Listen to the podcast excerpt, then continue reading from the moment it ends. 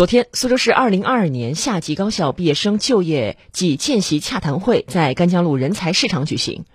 二百零八家招聘单位拿出四千多个招聘岗位，助力高校毕业生就业见习。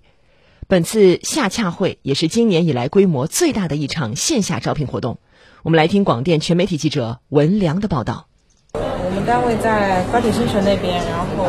主要是做那个工装类的。上午。在一家建筑装饰企业的摊位上，来自高新区许书光的大学毕业生小沈正在仔细聆听人事专员周女士关于招聘岗位的介绍。小沈学的是建筑造价专业，打算应聘预决算岗位。因为有类似的实习经验，这家单位对小沈伸出了橄榄枝。你的薪资要求是多少？我希望是五千五。去年五千五是肯定能达到的，然后年薪的话大概是在八万这样。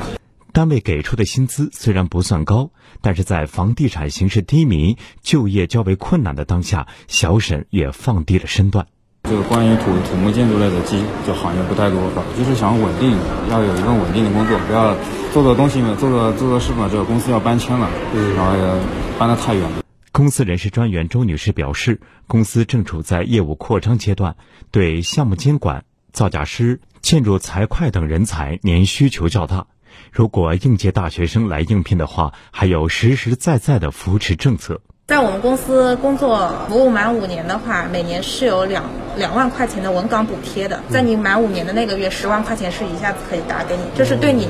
就是在我们公司能够稳定服务的一个补贴。除了综合性的招聘区域以外，洽谈会还特别设立两个专区，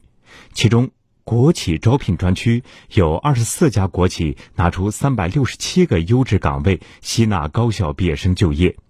在就业见习基地专区，十五家市级就业见习基地提供就业见习岗位两百五十五个。